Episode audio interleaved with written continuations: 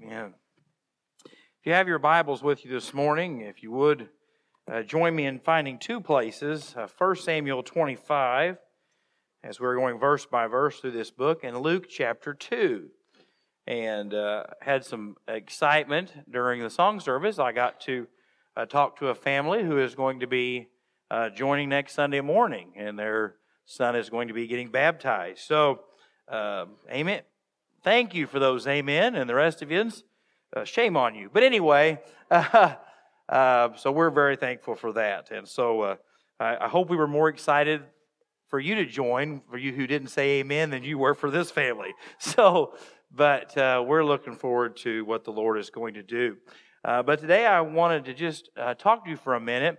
I had really been begging God to let me stop preaching through First Samuel and do a Christmas series. And uh, I had two sermons prepared and uh, hadn't even brought in the notes for the, for the uh, tech people uh, because I just kept asking God, Lord, I, I think it's a good time for us to take a break. And, and how are you going to get a Christmas sermon out of First Samuel? And, and uh, just really argued with God a long time. And uh, the Lord won. And um, but as we are going through First Samuel, we are going to be looking at the Christmas story because there is a common theme in this chapter today. And in this chapter today, we see a man who is too busy for the future king. A man who is too busy for the future king. But I want to lead today with a verse to remind you, because the man that we're going to look at today was a harsh and cruel man. He was a man that did not care about meeting the king. He didn't care about meeting the man who was going to be the future king. But yet, God still offered a meeting with him. And so I want to read to you very quickly Romans chapter 5, verse 6. And I want you to be thinking about this verse as we walk through this chapter today. For when we were still without strength, in due time, Christ died for the ungodly. Christ died for you not when you were perfect, but He died for you knowing your sins, knowing your shame, knowing the things that you never mentioned to another person. And so today, as we read through this story and you begin to think about your relationship with the Lord, or if you don't have a relationship with the Lord, sometimes I hear people say, I'm just too bad. I have, I have, I, there's no way God could love someone like me. Or today, we're also going, going to be looking at someone who did not think he had a need to meet the King. And so today, whether you think you are too good to need Jesus, or whether you think you are too bad that Jesus couldn't save you, today I hope to show you the difference. And so if you would stand with me as you found uh, 1 Samuel chapter 25, and I want us just to read our text for today, verses 2 through 13. That way we can get a picture of what is going on.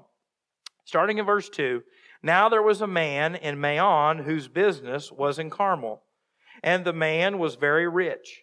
He had 3,000 sheep and a 1,000 goats. And he was shearing his sheep in Carmel. The name of the man was Nabal, and the name of his wife Abigail. And she was a woman of good understanding and beautiful appearance.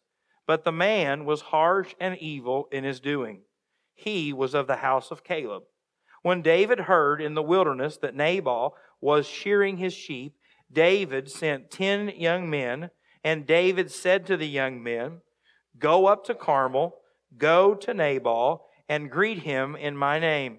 And thus you shall say to him who lives in prosperity, Peace be to you, peace to your house, and peace to all that you have.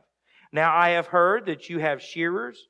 Your shepherds were with us, and we did not hurt them nor was there anything missing from them all the while they were in Carmel. Ask your young men, and they will tell you. Therefore, let my young men find favor in your eyes, for we come on a feast day. Please give whatever comes to your hand to your servants, and do yours to your son David. So when David's young men came, they spoke to Nabal according to all these words in the name of David and waited. Then Nabal answered David's servant and said, Who is David? And who is the son of Jesse? There are many servants nowadays who break away, each one from his master. Shall I then take my bread and my water and my meat that I have killed for my shearers and give it to the men whom I do not know where they are from? So David's young men turned on their heels and went back. And they came and told him all these words. Then David said to his men, Every man gird on his sword. So every man girded on his sword, and David also girded on his sword. And about 400 men went with David, and 200 stayed with the supplies. Pray with me. Father, today I come thanking you for your word and that you know best.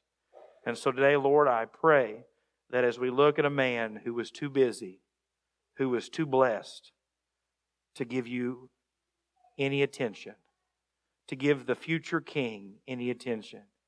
Lord, I pray that you would slow us down today and remind us that each and every one of us have been given an opportunity, that you have reached out to us, and that we need to respond. And so, Father, as we look not only at that, but how the Christmas story has the very same theme, I pray, Lord, that you would help us to know that you love us and that you want a relationship with us. And so, Father, I ask it all in Jesus' name. Amen. So, if you understood what happened from that reading, Nabal's Nabal, his men, and his sheep had been out in the wilderness, and David and his men were hiding in caves. And unlike most armies that would have took what they wanted from Nabal, they could have taken his sheep, they could have taken his men, they could have taken their provisions. They didn't. They ensured that Nabal and his men and his servants were cared for. And what happens is David needs something. And so David says, We were good to them, and so we're going to send our men and ask for something very small in return. And this morning I want to show you three quick things. Hopefully, this first sermon was very short, and if you listen well, you will hopefully get that blessing as well. The first thing I want to warn you about this this morning is the busyness of life will keep you from accepting the king. Look what it says here in verses 2 and 3 of chapter 25. Now there was a man in Maon whose business was in Carmel. That's not talking about a chocolate, it's talking about a town. And the man was very rich. He had 3,000 sheep and 3,000 goats, and he was shearing his sheep in Carmel. The man of the name was Nabal, and his wife's name was Abigail, and she was a woman of good understanding and beautiful appearance. But the man was harsh and evil in his doings. He was of the house of Caleb. It's probably been said maybe in your life like this their wife is so nice, so sweet, so wonderful, and she married Jake. And uh, you see the significance here. He's talking about Abigail and how godly she was, but yet the husband was cruel. He would have been harsh. He would have been all about make as much money as you can, however you can make it, and don't worry about it. And what happens is it begins to talk about his material blessings. This morning, I want you to hear something. Regardless of what liberal America tells you, it is not a sin to be best blessed by God financially. If God has blessed you financially, it does not matter what the liberals think. It is not unchristian to be wealthy.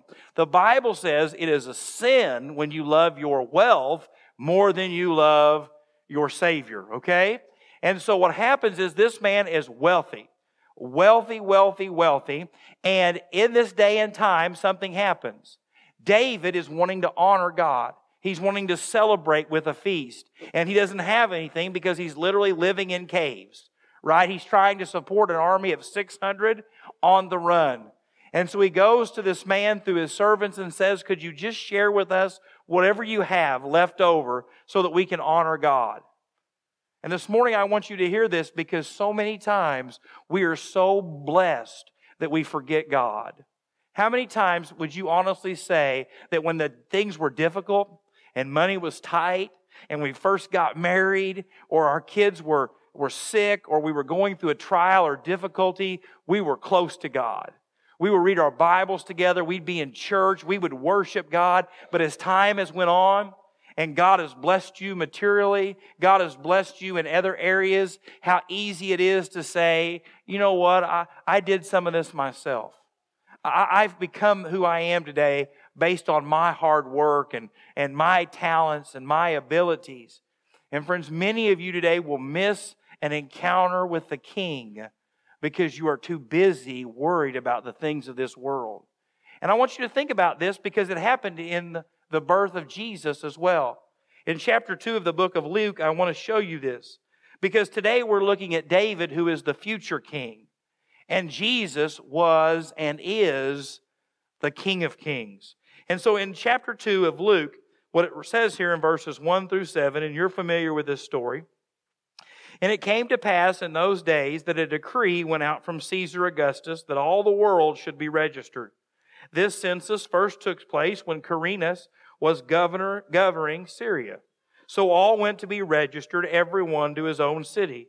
Joseph also went up from Galilee out of the city of Nazareth into Judea to the city of David, which is called Bethlehem, because he was of the house and lineage of David, to be registered with Mary, his betrothed wife, who was with child. So it was, while they were there, the days were completed for her to be delivered. And she brought forth her firstborn son and wrapped him in swaddling clothes and laid him in a manger because there was no room for them in the inn. You see, these people were having a census taken. What they were doing is they were going to their hometown and they were registering because why? The government wanted to know who their citizens were and how much taxes they could get out of them. And so it wasn't a sinful thing, but people were so busy doing what they were doing that they missed the fact that the King of Kings and Lord of Lords was being born into a manger. And friends, today you need to know something. You can become so busy that you miss what God is trying to do in your life. You can become so busy trying to accomplish and achieve the things of this world that you will miss when God is trying to do something special and miraculous in your life. Here in 1 Samuel chapter 25, as we're looking at Nabal, he is a man who has everything he needs. But what does he do with the king? What does he do with David's request? Let's go on here in verses 4 through 9. When David heard in the wilderness that Nabal was shearing his sheep, David sent ten young men in verse 4. And David said to the young men, Go up to Carmel, go to Nabal, and greet him in my name.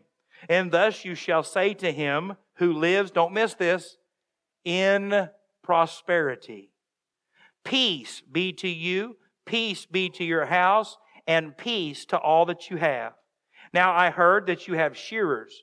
Your shepherds were with us, and we did not hurt them, nor was there anything missing from them all the while while they were in Carmel. Ask your young men, and they will tell you. Therefore, let my young men find favor in your eyes, for we come on a feast day. Please give whatever comes to your hand to your servants and to your son David. So when David's young men came, they spoke to Nabal according to all the words in the name of David and waited. I want you to not miss this. David comes with a blessing. He comes saying, I am praying that God blesses you. I am praying that God will bring peace to your home, to your life. And the older I get, when I was younger, I wanted money and, and fame and to be known. And now I want peace with people and peace at home. And I know that's hard living with seven females, but it is not always their fault. I can promise you that. But peace, peace in our relationships, peace with God. And David is literally saying here, I have been a blessing to you and I know that God has been a blessing to you. And so, will you respond to my request? And I don't want you to miss this this morning because this is very important. David sent his men to Nabal, even though David knew what kind of a terrible person that Nabal was. Don't miss this. Remember what it said in verse 3, 3 about Nabal? That he was a harsh and evil man. But yet David still sent messengers to him. And friends, this morning you need to know something. God is willing to reach into your life. God has done everything necessary to make a way to have a relationship with you. He sent Jesus to be born in a manger, to live a perfect life, to die on the cross in your place, to be buried and to rise again. He has done everything necessary to reach out to you, even though He knows how sinful we are. That's why I wanted to read that verse to you this morning, because I've read through this and thought, well, man, Nabal was a jerk. I've read through this and said, man, how could he have let these possessions blind him from who he should be? And then I had to be reminded that I can be that way. I can take God's blessings for granted. I can be a harsh and cruel person. I can be self centered and judgmental and all of these things. But yet, even though that is true, God still loved me. God still made a way. And in the book of Luke, chapter 2, I want to show you that not only was the future king trying to have a relationship with Nabal, that Jesus, the king born in a manger, is wanting to have a relationship with you. Look what it says here in verses 8 through 14 in Luke chapter 2. Now there was in the same country shepherds living out in the fields, keeping watch over their flocks by night. And behold, an angel of the Lord stood before them, and the glory of the Lord shone around them, and they were greatly afraid. Then the angel said to them, Do not be afraid. For behold, I bring good tidings of great joy, which will be to all people. Don't miss this. Just like the messengers went to Nabal and said, I got good news. God's been good to you. We've been good to you. That's what the angels were saying. Look what it says in verse 11. For there is born to you this day in the city of David a Savior who is Christ the Lord. And this will be a sign to you. You will find a babe wrapped in swaddling clothes, lying in a manger. And suddenly there was with the angel a multitude of uh, the heavenly host, praising God and saying, Glory to God in the highest, and on earth what? Peace. Don't miss that. Peace. Goodwill toward men. David's messengers three times said, Peace, peace, peace. And yet now, even thousands of years later, if not a thousand years later, when Jesus is being born, 800 years, where, where, wherever we, 600 years, wherever you think the timeline fits here, a thousand, that's the same message. Peace. God wants you to be at peace with Him. And the only way that you can be at peace with God is through salvation. You see, friends, before you are saved, you're an enemy of God. You are at war with God. But yet, God does not want you to stay that way. Just like David sent messengers to Nabal, God sent messengers, the angels, to tell them that the Messiah had been born. And so this morning, I want you to say this. I want you to know this. No matter how much hardship you've been through, no matter how much loss you've possibly experienced, Today, if you were to sit down and count your blessings, God has been good to each and every one of us. God has done everything necessary to remind us. Did you see there in verse 10? The joy will be for all people. In verse 14, peace will come to people, to the world. And so God is continually in the Old Testament reaching out through David's messengers. In the New Testament, he is reaching out through the birth of Jesus. But this morning, I want to show you something. The response is up to you. You see, Nabal could have said, They were good to me in the wilderness. Man, they were good to my sheep. They were good to my shepherds. They protected us. We could have been robbed blind out there. But listen to what happens in verse 10. Then Nabal answered David's servants and said, Who is David? And who is the son of Jesse? There are many servants nowadays who break away from one from his master. Shall I then take my bread and water and my meat that I have killed for my shearers and give it to men whom I do not know where they are from?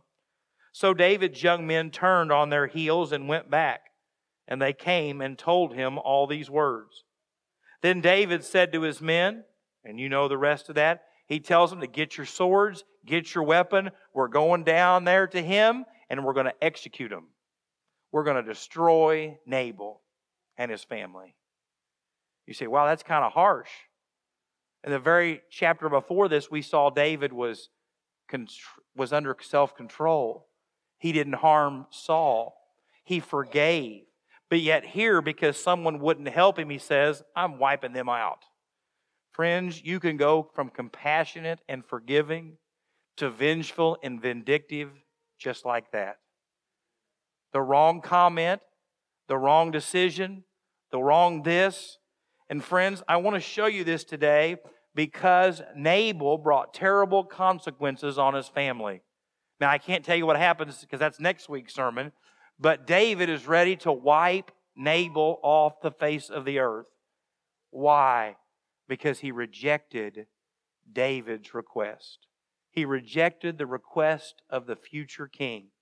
And this morning I want to ask you this Do you think Nabal would have rejected him if David was already king? I don't believe he would have. You see, we accept or reject people based on who they are today. Don't miss this. But what God is working and moving could be the future. You see, at this point, David's just a criminal on the run. David's just a man hiding in the cave with nothing. But what Nabal doesn't recognize is that David is going to be king.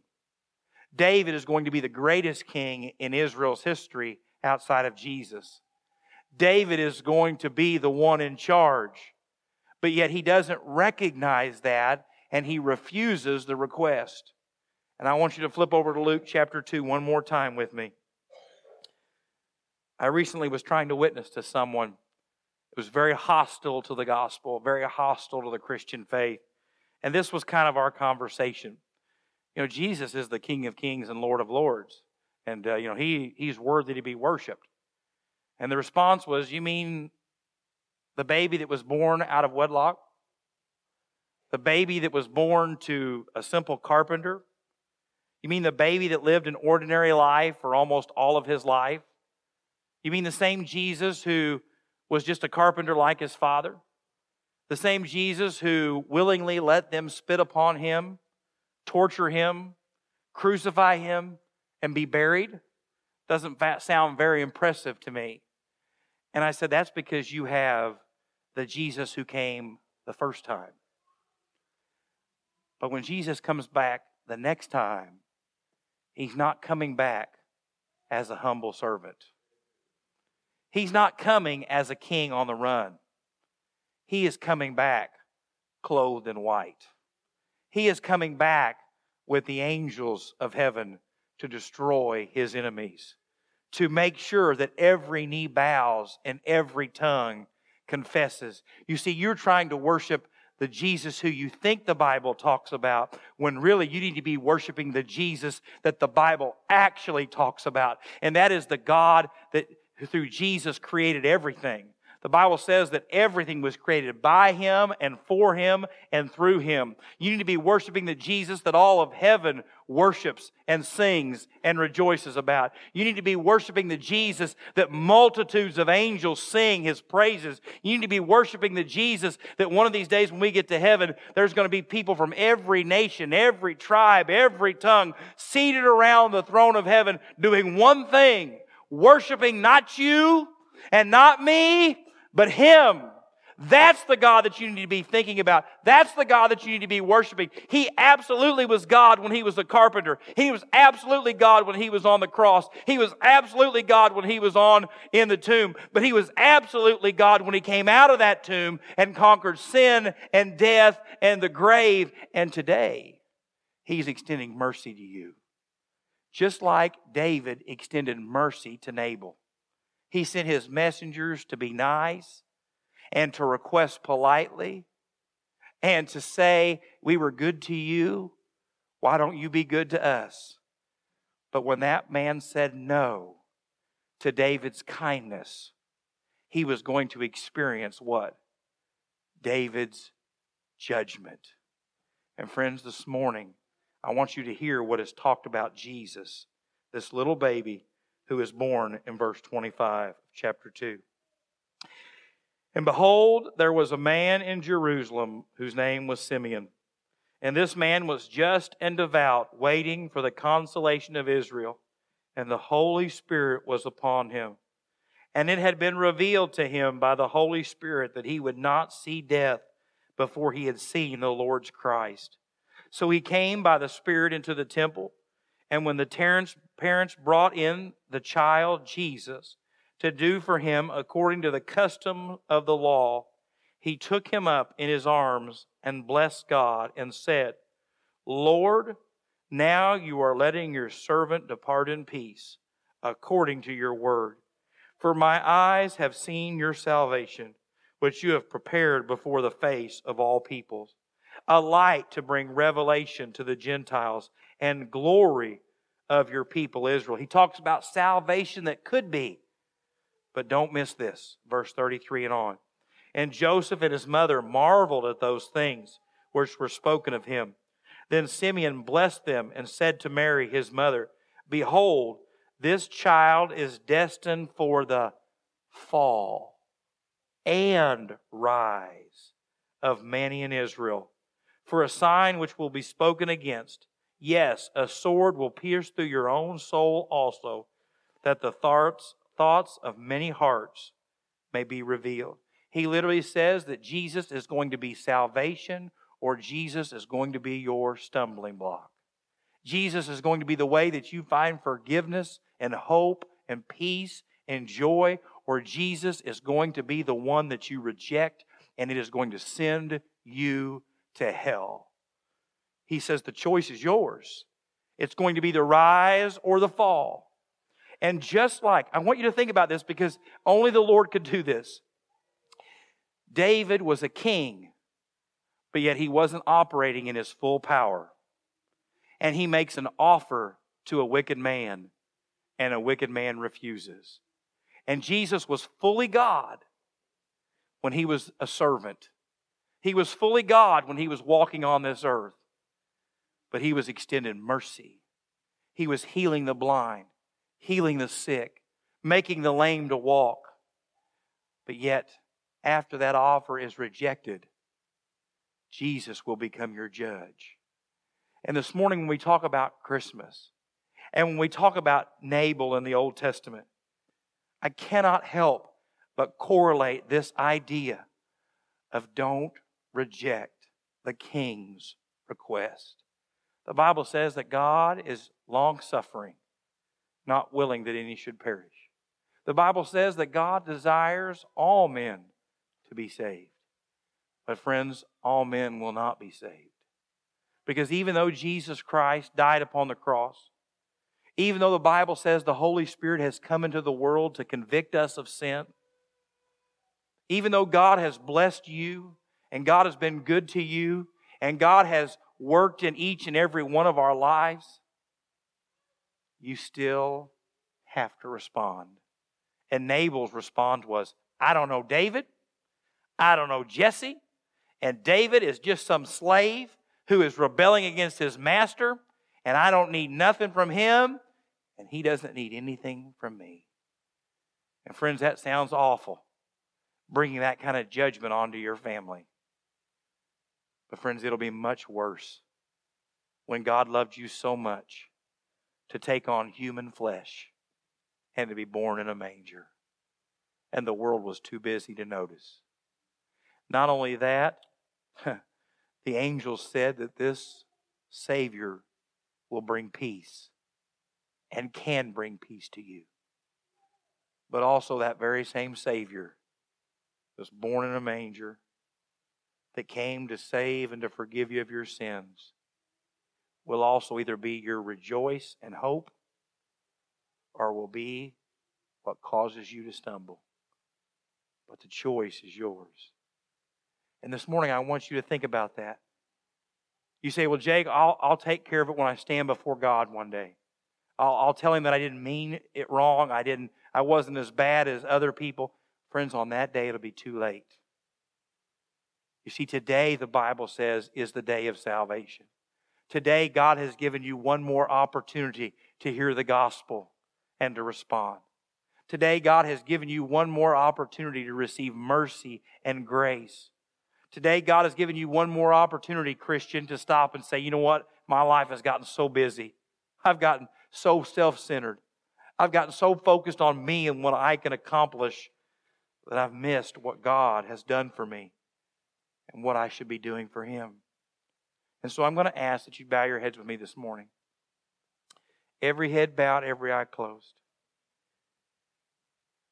If you're here today and you were thankful that Jesus knew you as a sinner and sent Jesus to you anyway, and you're thankful, would you just raise your hand? Hands all over the building. Thank you. You can put them down. This morning, what you have said is, I am a sinner, and I'm thankful that Jesus loved me anyway. You see, you have received an offer from the King. Today, you have accepted that invitation. But today, maybe you're here and you couldn't raise your hand.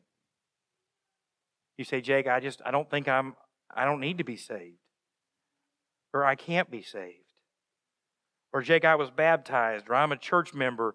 None of those things are accepting the invitation from the King. And so this morning, this is the request, the invitation that God has for you. That, friends, you are a sinner and that your sin will separate you from God forever. Your sin will be punished if it's not covered by the blood of Jesus. But Jesus loved you so much in his perfection that he came and was born in a manger. He lived a perfect life and he willingly went to the cross and died for you. He took your sin and mine, and he died, and he arose from that grave. And the Bible says that you have to repent of your sins, turn from them. You can't just acknowledge them, you can't just look over them. You've got to say, Lord, I am a sinner, but I know that you loved and died for me. Father, I want you to come into my heart and life and forgive me and save me from my sin. And the Bible says if you'll call on the name of the Lord today, you can be saved. You shall be saved. But today I want to ask you this, Christian. If you raised your hand because you're thankful, can I ask if you've become too busy? Can I ask if other things have started to get more time and energy than Jesus? Do you really love Jesus more than anybody or anything? Or today is he seventh or eighth on the list? Because, friends, if he's not first, he's not anything. And so today I want to challenge you to really get alone with God if you're a born again believer and say, Lord, show me the areas of my life. Now, some of you are saying, Jake, I've got Jesus right where I want him, and I'm fine with that. You're not. You might tell yourself that you're fine. You might convince yourself that you're fine, but you're not. Because when Jesus changes you, He changes you. When Jesus saves you and the Spirit of God lives within you, nothing is ever the same. You say, Jake, what could be in my life that is more important than God? It could be your sin It could be unforgiveness. It could be the blessings that God has given you. It could be your family and friends. It could be your desires. But if Jesus is not first, friends, you're not right with Him. And today, don't be Nabal. Don't refuse the love and kindness of God. Don't refuse the love and kindness of a king. Because, friends, kings are only gracious so long. And so today, accept that forgiveness, accept that love and mercy that God is willing to pour out on you. And so, here in just a moment, when I pray and we stand, if you were able to raise your hand that you're thankful that Jesus came and died for you, you ought to find an altar and thank Him. You ought to spend some time saying, God, how can I serve you more? But if you're here today and you're lost and you don't know for sure that Jesus loves you and is the Lord and Savior of your life, I'm going to be standing right down here in front. And I'd love to tell you that God has offered you an invitation from a king. And he'll save you from your sin.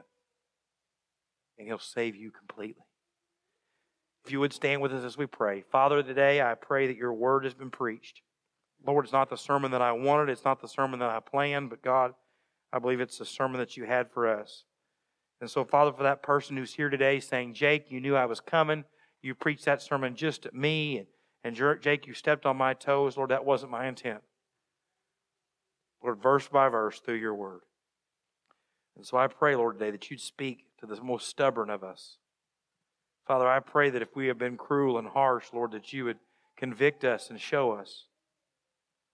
Lord, I pray that you would help us today to realize our need for you. And so, Father, for that man, woman, boy, or girl that's here today that's lost, that's been saying no to you, Jesus, I pray today that your Holy Spirit would do what only He could do and draw them to yourself. Father, I pray for that Christian who is who has just let the things of this world creep in. Lord, I pray that you'd help them to, to return to their first love and to pursue you with everything they have. Father, I pray for this church that you would give us a spilling a spirit of willingness to listen to you, Lord, and not a spirit of stubbornness. And so, Father, I pray that you'd start that in my life and in each and every life that is here today. And so, Father, I ask it all in Jesus' name. Amen. Today, as you have been listening to this sermon, maybe you have been thinking the Holy Spirit's been working, that I'd like to know more about Jesus. I'm not sure if I've ever been saved. Please reach out and contact us. We would love to share the gospel with you, pray with you with whatever's going on in your life. Or maybe you are a believer, but yet you've got some spiritual battles that you've just not been able to conquer. We'd love to join you in that battle. So please reach out to us. We would love and are waiting to hear from you. May God richly bless you in Jesus' name.